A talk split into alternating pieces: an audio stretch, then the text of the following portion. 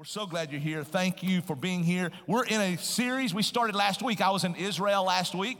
Uh, we took a group of 50. I always try to take 50, 48 to 50 as a bus full, and man, it's amazing. I know some of you have been already saying, man, when are you going again? Because I've seen the pictures. I've heard somebody talk about it. We go about every two years. When you hear it, be ready to sign up, okay? Because we, we limit it uh, to about 50 people, okay? And so it's amazing when we go. Last week when I was gone, uh, we kicked off this new series called Greater. We're drilling down on uh, John 12, 13, 14, 15, 16, 17. Six chapters in the book of John, 12 through 17, and we're calling it Greater. Now, we've got a theme verse uh, from the book of John, chapter 14, verse 12. And in John 14, 12, here is what, uh, what, the gospel, what the apostle uh, John says in John 14, 12. He says this Truly, truly, I say to you, truly, truly, when you hear, when, when you see Jesus say truly, truly, it's like, listen, listen, listen, listen. Okay? You say that to your kids sometimes. Hey, listen, listen, listen.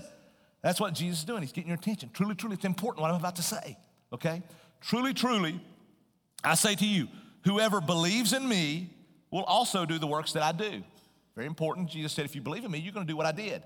People who follow Jesus, who believe in Jesus, people who are disciples of Jesus, what do we do? We do what he did. That's what we should do. Okay? And so you will do what I did. And look at what he says greater works than these will he do because I am going to the Father. Can you believe that Jesus? I mean, think of the gravity for just a moment of what Jesus just said. Jesus just said that those who believe in him will do greater things than he did. That seems utterly impossible in my mind. He's God, I'm not God, right? How could he say such things? Well, here's what he said You will do greater things because I'm going back to the Father. Well, what did he mean? Well, he, he meant when I complete my work on the cross. Now, this, when he said this in John 13, uh, he, is in the Passover supper with his disciples. So it's the last supper. He's getting ready to be arrested later this night. He's going to be murdered tomorrow in this, in this chapter right here, in this context. And so he says, I'm getting ready to go back to the Father. I'm getting ready to complete my work on the cross, and I'll go back to the Father. And when I go back to the Father, we know what He's going to do. He's going to send the Holy Spirit who will live within us. Now, think about it. Jesus walked with Peter and Paul and James and John. Think about how you've probably thought before, man, how awesome it would have been to walk with Jesus, right? The people that went to Israel, they, they understand, man, to just the, the, the magnitude, uh, it, what, what it was to just walk where he walked, man. We were in Magdala, where Mary Magdalene was from, and they've unearthed a, a, a, synagogue that's 2,000 year olds. Jesus taught in this synagogue. He, we, with the tile floor, the, the mosaic is still there. He would have stood on. It's like, wow. It's like amazing, right? And so to, to walk with Jesus, we think, how amazing would that be? Well, here's the thing.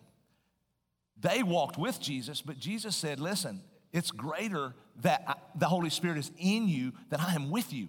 We have the Holy Spirit within us to empower us to do greater things. That's what he said. And Luke said in Acts 1 8, you'll receive power when the Holy Spirit comes upon you. And so if you believe in Jesus Christ today, Jesus promised in John 14, chapter, verse, chapter 14, verse 12, those who have the Holy Spirit living within them will do greater things than he did. Why? You won't do it, the Holy Spirit will do it through you. It's amazing, right?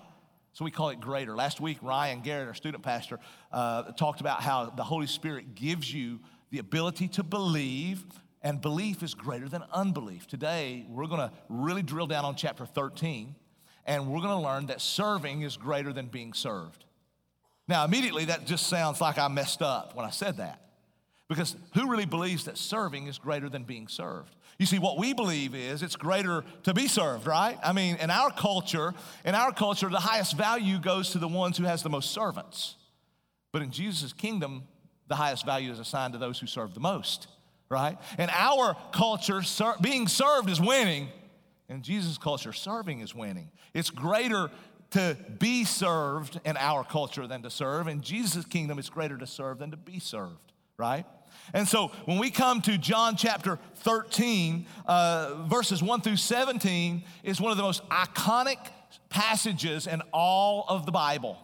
It, it, it's an iconic passage that most of you have heard of it, even if you haven't been involved in church. It's the story of Jesus washing the disciples' feet. right? I mean, he blows their mind by washing their feet, their feet. And here's what we know Matthew, Mark, and Luke, they spend about 10, 10 verses, uh, maybe a little more, give or take, on the Last Supper of Jesus. Well, John wants to teach us a lot in this moment. And so he covers this moment in five whole chapters. And so we're going to be learning some things about Jesus in his last moments, in his last hours. And those are important things. And so let's go ahead and start. Let's look at John chapter 13. Uh, I'm going to read, start by reading verses 1 through 5, and we'll, we'll talk about that, and then we'll read the rest of it. Look at what uh, John writes. It says, Now, before the feast of Passover, when Jesus knew that his hour had come to depart out of this world to the Father, having loved his own who were in the world, he loved them to the end. During supper, when the devil had already put it into the heart of Judas Iscariot, Simon's son, to betray him.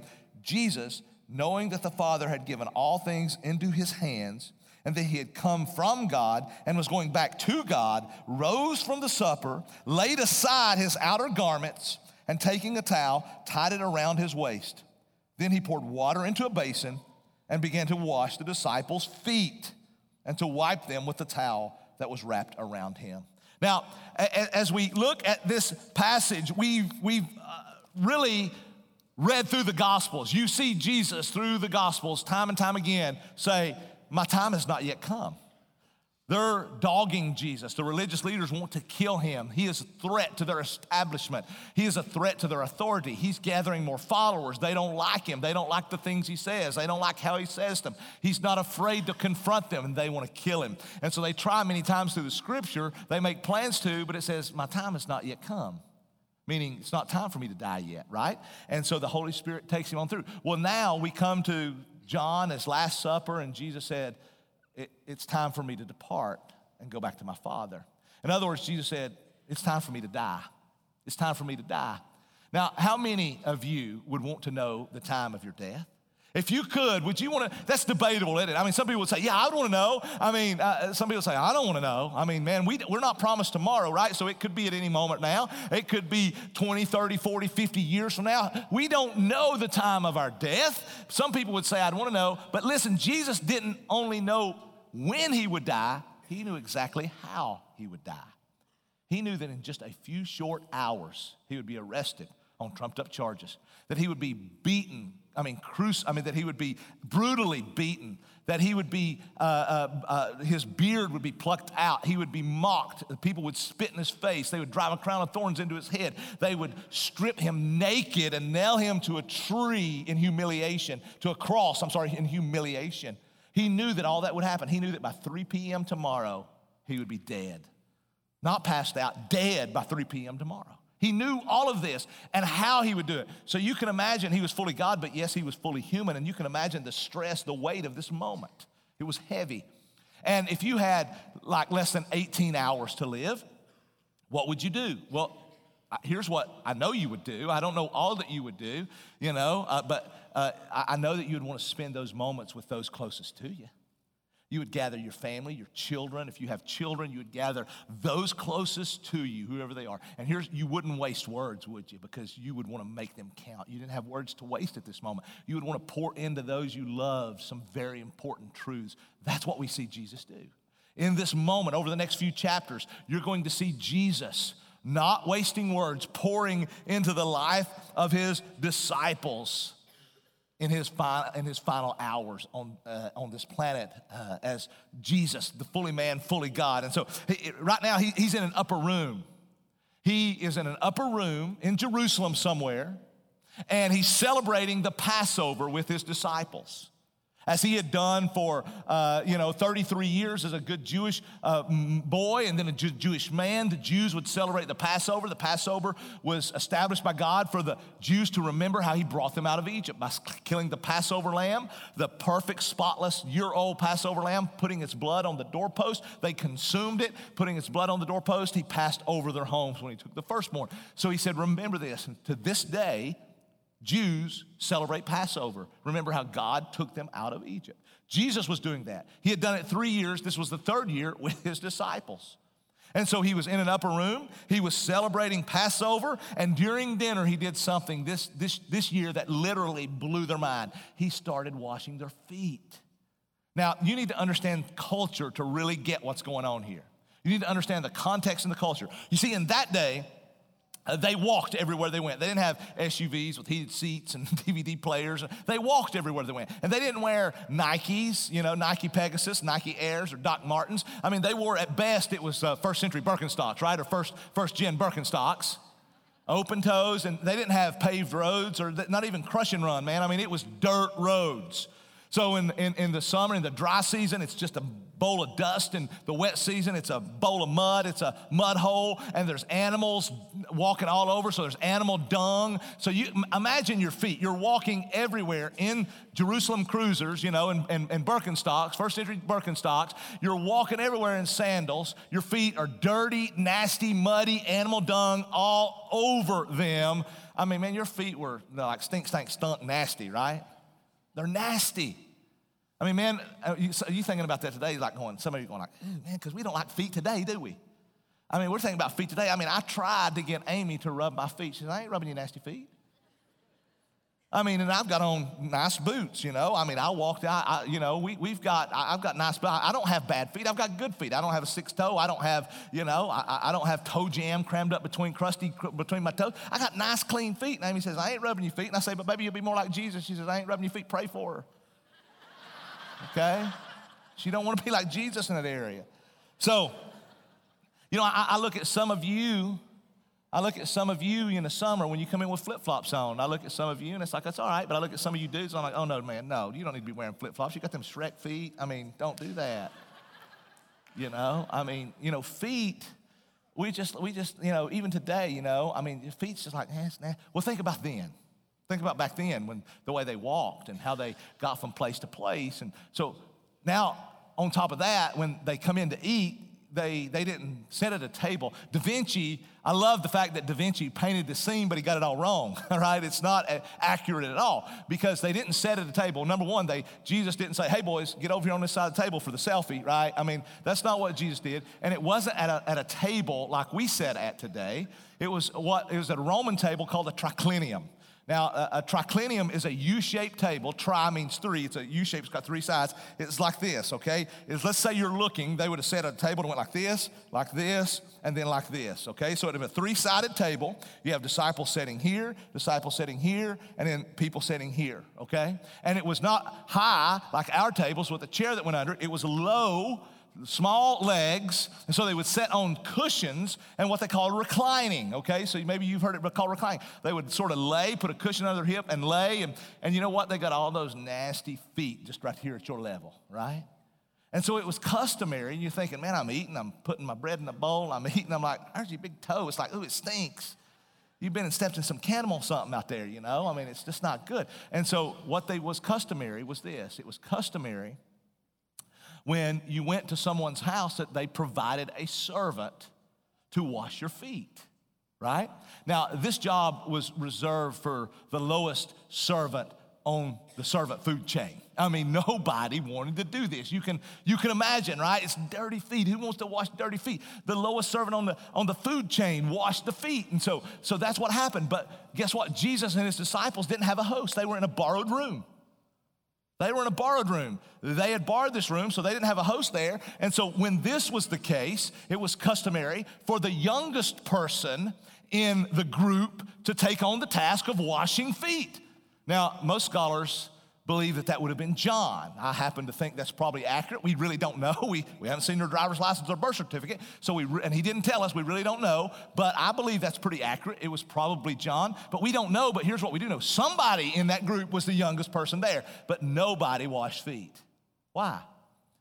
Well, Luke also, and Matthew and Mark, they also tell us this story. And here's what Luke tells us. He gives us some insight that helps us to understand why they had dirty feet. Because Luke tells us that they were arguing about who was the greatest in the kingdom.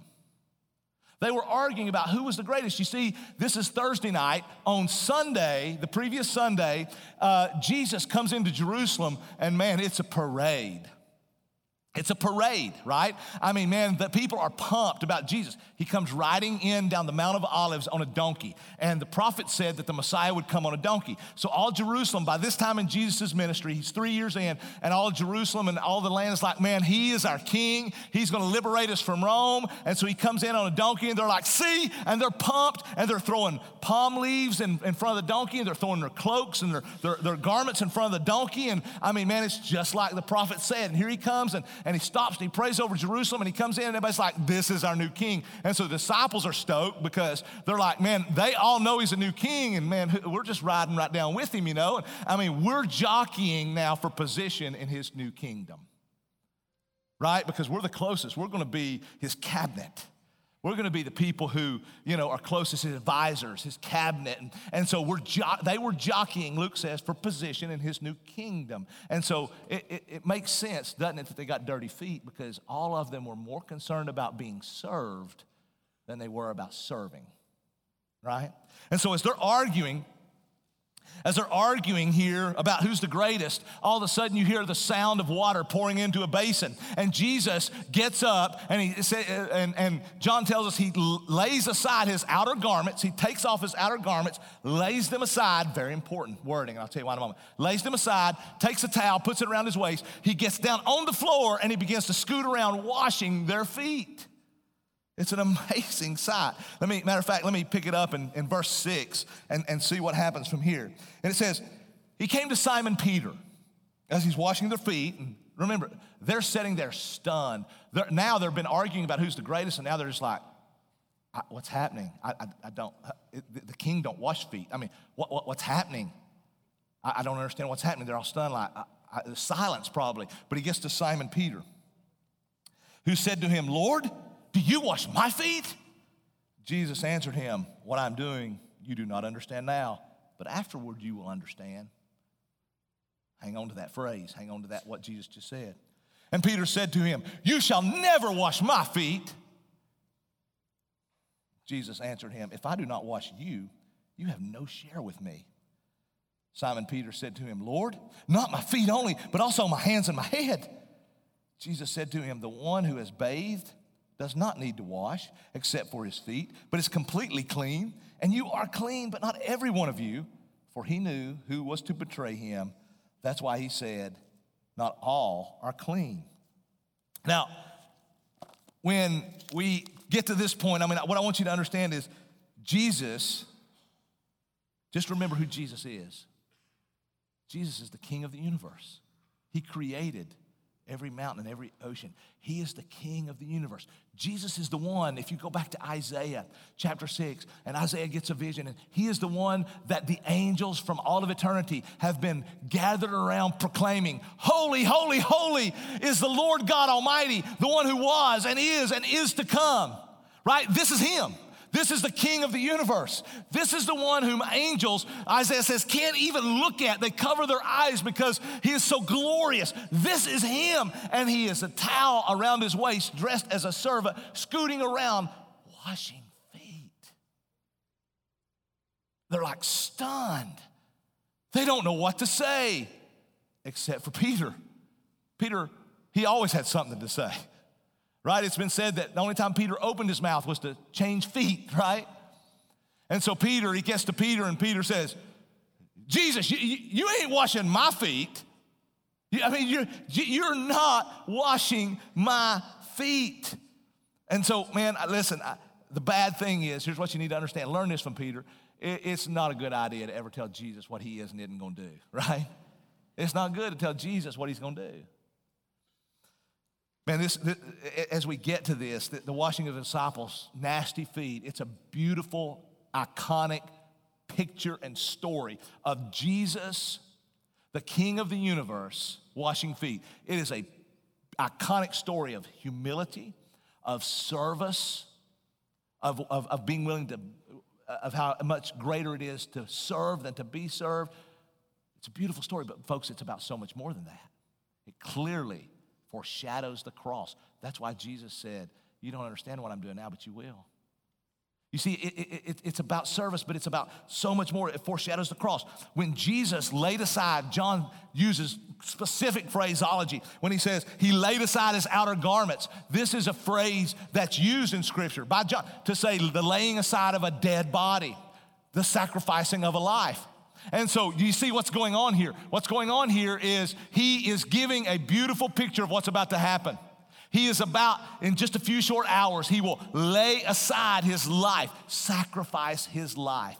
Just as he laid aside his outer garment to clean dirty feet, he is about to lay aside his life and shed his blood, to clean us from our sin. That's about that's what's happening. It's, it's, it's amazing. It's what Paul refers to in Philippians chapter 2, verses 4 through 8. In Philippians 2, 4 through 8, let me, let me read it. Paul's referring to this when he says, Let each of you look not only to his own interest, but also the interest of others. Beautiful, iconic story of service. Jesus washing, the king washing the feet of his disciples, and he's saying, Don't look just to your own needs, but the, the needs of others. And look what he says Have this mind among yourself, which is yours in Christ Jesus. Be like Jesus. This is the mind Jesus had, who, though he was in the form of God, did not count equality with God a thing to be grasped, but emptied himself by taking the form of a servant being born in the likeness of men and being found in human form, he humbled himself by becoming obedient to the point of death, even death on a cross. So here's Paul is referring to this, and he's saying that Jesus didn't hang on to the prerogatives and the privileges of being God. Jesus was God. He was, he was deity, right? I mean, he's all powerful, he's omnipotent, he's all knowing, he's omniscient right? He's everywhere, he's omnipresent. But when Jesus came to earth, Paul said he didn't hang on to the prerogatives, to the privileges of deity. He laid them aside to serve our greatest need. Just as he laid aside his garment to serve the need that they had at the moment of dirty feet, cleaning their feet, he laid aside his prerogatives. He laid aside his life to shed his blood to clean our dirty feet. Our, I'm sorry, to clean our dirty sin. And what we're, what we're told is that in verse 12, we're gonna, we're gonna read in a moment, he, he says that he'll pick his outer garments back up again and put them on, which is an image of the, of the resurrection that would take place in three days. The resurrection is an image of Jesus having the authority to lay down his life and to take it up again. Jesus is saying, You don't understand now, but you will. This is about so much more than washing feet. Oh, it, it, it's an example of service. Jesus is our example, sure. Oh, but it's so much more. He's our sacrifice. He's saying, I will serve your greatest need by cleansing you from your sin, those who believe in me. Right? And some and, and, and it's so important because listen, some try to clean themselves. So many people try to clean themselves. That's what religion is. Religion's created to say, do this, don't do this. Do that, right? And you'll be good. Do more good than bad. Be moral. Be a good moral person. Have good intentions. That's religion. It's trying to clean your own sin. I need to approach God. It's what Adam and Eve did in the garden. They sinned, they, they fell, they ran from God. God approached them. They tried to hide from God. God called them out. They tried to cover themselves. That's what religion does. We try to cover ourselves with actions, with works, with morality, with all these things so that we will be uh, uh, uh acceptable to God. We'll be able to approach God. That's what religion. But Jesus is not about religion. Jesus is the only way we can be cleansed to approach God. You can't clean yourself. That's what Jesus says. You can't clean yourself. Only his blood can clean you. That's, that's what he's saying here. That's why Jesus told Peter, Peter, when Peter said, Jesus, you, you ain't washing my feet. you ain't washing my feet. And, and, and, and Jesus said, Peter, if I don't wash you, you have no part in me. And Peter said, Whoa, whoa, whoa, wait a minute then. Don't just stop with my feet. Wash my hands, wash my head. Man, get behind my ears and my belly button. Get everything, Jesus. I mean, clean me all. I, you know, I love this about Peter because Peter is all in, isn't he? I mean, man, Peter, I identify with Peter because, man, I just seem to open my mouth sometimes and my filter just goes down. My mouth comes open, my filter goes down. That was Peter. But here's what we know about Peter when he was all in. And I love this about Peter, right? Because he was all in and he said, Wash everything then, Jesus. And Jesus pulled him back. Here's a great lesson. Listen, Jesus pulled him back and said, Peter, if you've been bathed, you're clean. If you've been bathed, he said, uh, the one who has been bathed does not need to wash except for his feet, but he's completely clean. What's he saying? Jesus, here's what Jesus is saying. He's saying, in other words, Peter, if you believe in me, if you've been redeemed by me, if you're a Christian, okay, if you're a disciple, if you follow me, if, uh, how, how you want to say that today, if you have truly believed in Jesus, you are completely clean. All your past sins, all your present sins and all your future sins are cleaned. They're forgiven. That's why Romans says, There is therefore now no condemnation for those who are in Jesus Christ. You're clean, right? You're not condemned. It overwhelms my soul, to be quite honest with you, when I think about the fact that I know sins I've committed. I know sins I've committed. And some of them are like, they make me sick because I look back and I say, why did I do that? And Jesus has forgiven it. But what overwhelms me even more is to, to, to, to, to, know, realize that I don't know sins I will commit tomorrow, next year, 10 years if I'm still alive. I don't know those sins, but whatever they are, they're already forgiven. My past sins, my present sins, my future sins, they're not condemned. They're marked clean, canceled. He said, Peter, if you've been bathed, you're clean, completely clean. But you just have to wash your feet. So he's saying this if you're a Christian, all your sins are forgiven. That ought to overwhelm you. Man, that ought to overwhelm you. That ought to make you say, I'm going to gather with my family, my community to worship my Savior. Man, it ought to change how you live because I'm clean and nothing can condemn me because Jesus promised that. Nothing will snatch me out of my hand. No sin, death, nothing can separate me from God because I'm clean. Right? That ought to, if you're a Christian, that's beautiful news to you. Here's what he said You're completely clean. You don't need to be bathed except for your feet. And what's he saying? He's saying all your sins are forgiven. But listen, when you travel this world as a Christian, your feet still get dirty, don't they? With sin. In other words, your feet get dirty because you have selfish selfishness. You have bad thoughts. You look at things you shouldn't look at. You say things you shouldn't say. You do things you shouldn't do sometimes, right? That's me. And when I do that, my feet get dirty. I'm clean, but my feet get dirty. And so I just need to clean my feet a little bit. In other words, I need to confess. I need to repent and I need to confess. Not to be right with God, but because I am right with God and I know what I've done has offended Him and I want my intimacy with God not to be interrupted. Right? I don't have to confess. When you're a Christian and you sin, you don't confess and say, God, help me to be right with you. You are right with God. You're righteous, the Bible says, which means you're standing with God. But your intimacy will take a hit if you don't confess. It's just like me, me, and Amy, right? I mean, every now and then I hurt Amy. I know you find that hard to believe. You'd think, Pat, I know you'd never do anything to hurt Amy. You're perfect, right? Well, no, I, I, I try to tell Amy that, but she tells me I'm not. Every now and then I hurt Amy. I do things that hurt her. I say things in her, that hurt her. I forget to do things that, and it hurts her. And every now and then I hurt her. And if I ignore that, you know what happens? It, it creates a gulf between us, right? I mean, I still love her. She still loves me. We're still married. But our intimacy takes a hit. You know that if you're married, don't you? You know that when your intimacy takes a hit because you've hurt one another and you haven't yet resolved that issue. And some of you might be there right now. And that's exactly what happens with Jesus. It's not that I'm not married to Amy because I hurt her. It's not that I don't love her she doesn't love me, but our intimacy takes a hit. And that's exactly why we need to clean our feet as Christians. That's why we need to confess our sin because our intimacy takes a hit, right? Let me go on and read John 13, 12 through 7 and finish this out. In John 13, 12 through 7, he goes on and, and, and he says, When he had washed their feet and put on his outer garment and resumed his place, I'm gonna talk about his place in a moment at the table because it's very interesting. Uh, he, he resumed his place. He said to them, Do you understand what I have done to you? You call me teacher and Lord, and you're right, for so I am. He's revealing who he is. If I then, your Lord and teacher, have washed your feet, you also ought to wash one another's feet. For I have given you an example that you should also do just as I have done to you. Truly, truly, I say to you, a servant's not greater than his master, nor a messenger greater than the one who sent him. Jesus said, I'm giving you an example. This is what I do. If you follow me, do what I do. A, a servant's not greater than his master. In other words, if you see the master doing something, it's not that you're greater than he did it. I don't have to. No, you do what the master did, right? It says, if you know these things, blessed are you if you do them. Wow. Now get that. Because we got a lot of uh, Bible study people, and I, here, let me, let me make sure you understand what I'm saying very clearly. We need to study the Bible. We need to memorize the Bible. We need to hide the Word of God in our heart that we might not sin against Him. We need to know the Bible. But we have a lot of people that that's where it stops.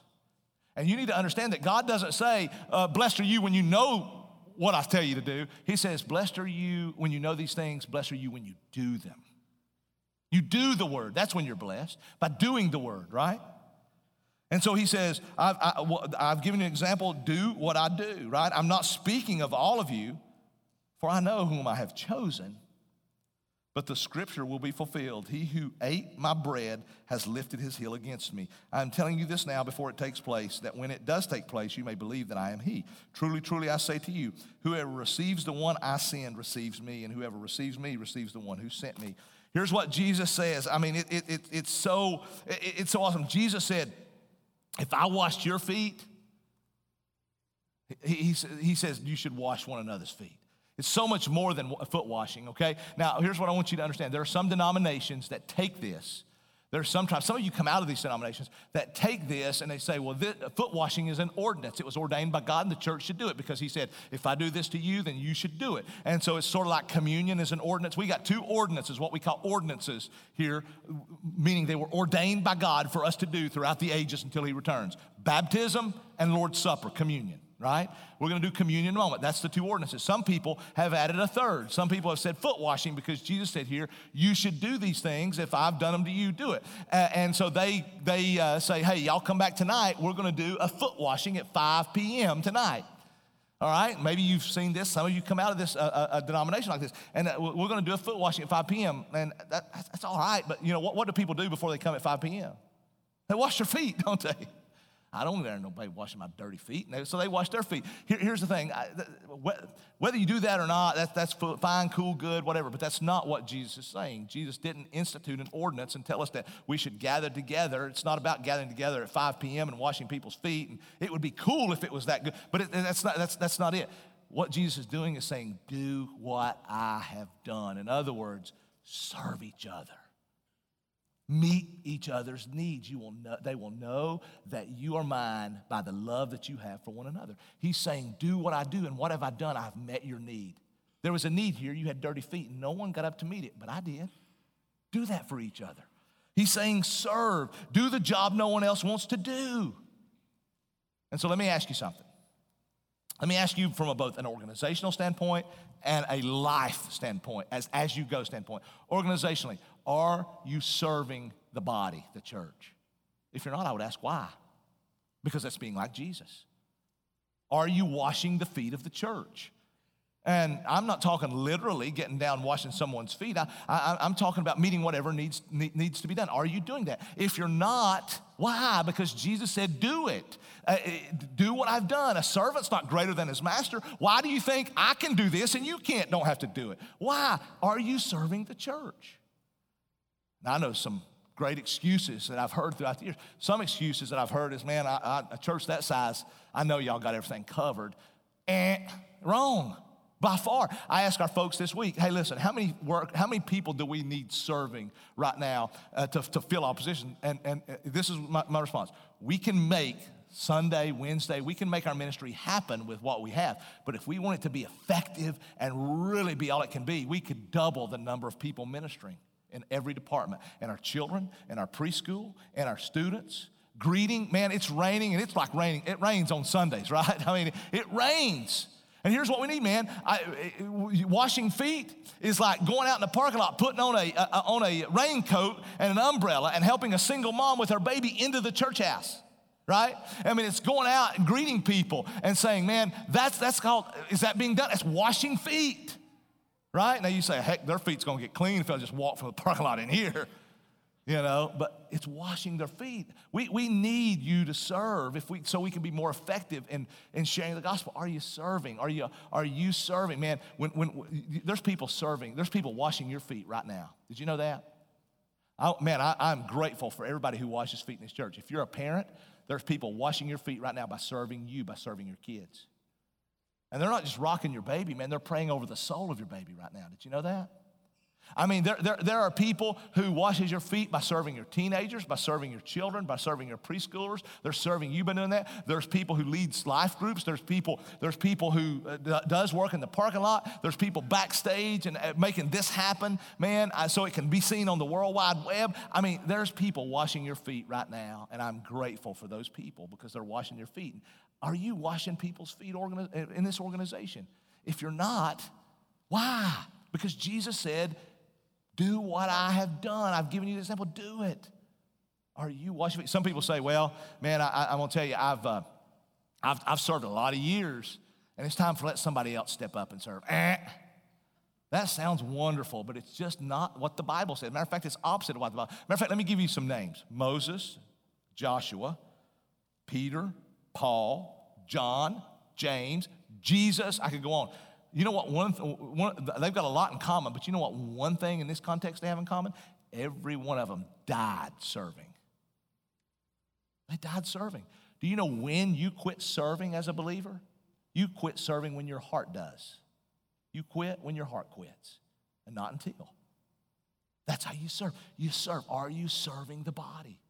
Man, we've got all kinds. You can go to lifepointchurch.org slash serve. We've got positions open and we're hiring, okay? Volunteers, of course. We're hiring. We've got positions open like crazy. Lifepointchurch.org slash serve. If you're not serving, get involved, find a way. And, and, and listen, we want to help you figure out, we really do. I want to help you figure out what, how you're created and wired, and we want to put you in serving in that because believe me, you wouldn't want me serving in children, okay? That's not how I'm wired, right? I do, I got five of them, and man, I'm, I'm by the grace of God, am I serving my five, right? Some of you are really wired so but you know what? If we had a need in our children today, you, I mean, to like, man, right now, you know where I'd be? I'd be, I'd go to my, here's the thing it's not like, okay, well, I'm not gifted that way, okay? I mean, what did Jesus do? Well, I'm not gifted to wash your feet. He, no, a need was there. He got up and met it, okay? I mean, what do we need to do? Just get jump in and say, we want you to serve where you're gifted, skilled, created, wired.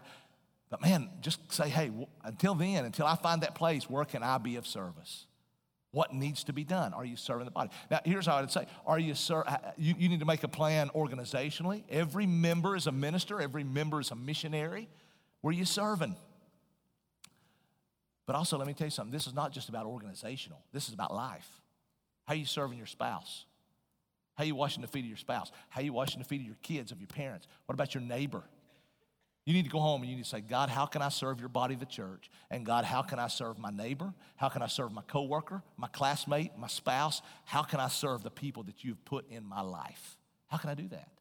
How can I serve them? How can I wash their feet? What can I do? Are you serving? Now, I want to I want to end this by finally, and oh, by, by the way, uh, in April, we're, we're our life groups. We're gonna we're gonna go local. Our life groups are gonna serve our community. And so, it, it, if you're in a life group, please get involved in going local. If you're not in a life group, man, I want to know why. I, I, some of you answer that by saying, well, you know, I've tried it, I've been there. I don't really need a life group. I know, well, folks, it's not about what, it's not about you. That's an opportunity for you to serve those people in, in your group, okay? In your group. And so, so our life groups are going to serve our community. And, and, and, and you know, I, I wrote that down because I just wanted to, to remind you of that. But I want to close by finally asking you first off, the first challenge to you is are you serving? Are you serving your organization? Are you serving your community? Are you serving your, your are you serving this community, the body? Are you serving those in your life? Okay? That's the first challenge. Here's the, the second challenge. Uh, uh, uh did you notice? Did you notice that Jesus washed the feet of Judas? Did you notice that? Jesus washed the feet of Judas, which is amazing. Now, let me go back to that triclinium. Let me go back to that table, that U shaped table, okay? U shaped tables like this. Now, according to what we know, the, the seat of honor for the guest of honor would have been in the center right here on this side of the table and he would have had one person on each side of him. So Jesus would have been sitting here. He would have had a rows here. I mean, a, a, a people sitting here, people sit, disciples sitting there, and disciples sitting just like on that side of the uh, uh, uh, of the, the table. Jesus would have been here in the middle, and he would have had one person on each side of him. Do you know who the people, the two people, one on each side? Do you know who they were? One was John, the guy who wrote this gospel the one he loved. Remember, because it says that John laid his head on his chest. And the reason John laid his head on his chest was because, if you remember, he's leaning over and he can't really hear. And he's wanting to say, Is it me who betrays you? Because you. So, John, and you remember who the other person is on the other side? It's Judas. Think about that. It's the Last Supper, it's the last hours of Jesus' life. The person right beside of him has betrayed him already, sold him out, stabbed him in the back, and he knows it. If the person who stabs me in the back is sitting right beside of me, I want to punch him in the throat. But Jesus washed his feet. Think about that. And he washed his feet, and I love it because it gives us an incredible, incredible truth that we need to hang on to. Jesus said, Peter, you're clean, you're good, but not all of you are. Not all of you are. Jesus, Judas hung out with Jesus every day for three years. Man, let me put it in this term. He was at church every time the doors were open. He was baptized. He joined the church. He served. Treasure. I mean, he, he served. He, he, he, was there. Every disciple in that room thought he was one of them. He's good, man. He's here. he's cool. Here's the thing, Matt. I, Jesus knows your heart. It's possible, folks. Jesus' own 12 disciples, one of his own 12, was with him, hung out with him, but did not believe in him and was not saved. That's a warning to everybody in the church. Say, it's easy to hang out with Jesus. It's possible to hang out with Jesus. It's possible to be baptized, to join the church, and to hang out with Jesus. But your heart is truly not surrendered and cleansed by the blood of Jesus. It's, it's possible for that to be you. And as Paul said, you need to examine yourself. And so, you know, I, as the shepherd of these sheep, it's my responsibility to say, examine yourself. Only God, you, you, God knows your heart. Is that you? If it is, please change that today. Only through the blood of Jesus can you be cleansed from your sin and be made right with God. Not by your efforts, not by church, not by baptism, only by the blood of Jesus. Have you surrendered and have you, do you believe? Have, are you, do you truly, like Peter, went all in, which is what that means, with Jesus? If not, come back and talk to us because I really, really, really want to help you with that. I really want to help you with that, okay? So, what we're going to do right now is we're going to do what Jesus was doing that night. You see, that night they were together celebrating the Passover. But Jesus did something else. We'll see this later. Jesus transformed the Passover of the old covenant into the Lord's Supper of the new covenant. And he did that by taking a piece of bread and breaking it later. And he gave it to them and said, This is my body. He took the wine and he said, uh, This is my blood and he's reminding them, he's setting up for them a memorial to, for us, a way for us to remember his broken body and his shed blood that cleansed us from sin. And he said, when you do this, as often as you do it, remember me. Now, he didn't tell us how often to do it. He just said when you do it, right? And some, some, you, some of you come from backgrounds that do it every week, and we don't do it every week. And it's not whether you do it every week or not. Jesus didn't say to do it every week. He said as often. It's okay. And, but do it to remember me. And we don't do it every week because we want it we really want you to think when you do and not be rote with it okay not just just just be doing it and we want you to think because here's what happened the church began doing it immediately but really early, the church in Corinth got way off the rails with it. They began to do it frivolously, without thinking. Man, they were getting drunk on the wine at the Lord's Supper. They were doing all kind of things. And Paul wrote to them and said, What are you doing? Get your act together. When you do this, examine yourself. And so, this is a time to remember the gospel the gospel that saves, but also the gospel that sanctifies, that, that draws you closer to Jesus, right? And so, Paul said, when you do this, examine yourself. And so, we do this, and when we do it, we give you an opportunity. We say, man, is there any dirt on your feet that need to be cleaned? Is there any sin you need to confess? Do that. So, here's what we're going to do Travis is going to come and, and our band, and and, and we're going to sing about the blood. Why do we sing about the blood? Because it's the only way we're cleansed. We're going to sing about the blood. And we're going to pass out, uh, our, our, our, our, ushers are going to pass out a, uh, uh, in a moment a, uh, uh, uh, a tray, and there's one cup on top of another. Take it and hold it, and we're going to come back in a moment and take it together. It's going to be a piece of unleavened bread, a small piece, because it's not to satisfy your physical hunger, it's to remember how Jesus has satisfied your spiritual hunger and we're going to take a small piece of bread and remember his body and we're going to take we use juice here by the way just if, in case any of you have any issues. Uh, we use juice so it's safe. So we're going to have so you take that bread and that juice and then we'll come back in just a moment and, and we'll take it together after we sing about the blood as we're singing. Do what paul said examine yourself. Con, clean clean your feet. Is there any dirt on your feet that needs to be cleansed? Pray ask god to forgive you. And then we'll come back and thank him for cleaning us, bathing us, and making us clean. past, present, future sins done. Father, we love you. Thank you for your grace. Thank you for this moment. Help us to remember, repent, help us to celebrate, help us to be changed. Right now, help us as we sing about your blood, help us to think about how your blood is the only thing that can cleanse us. And help us, Jesus, right now to be, to be absolutely, absolutely changed. Taken to a new, another step closer to you if we're, if we're a believer. If we're not a believer in Jesus Christ, I pray that today, right now, you would save souls. Open their eyes to your sacrifice and what this means in Jesus' name. Amen.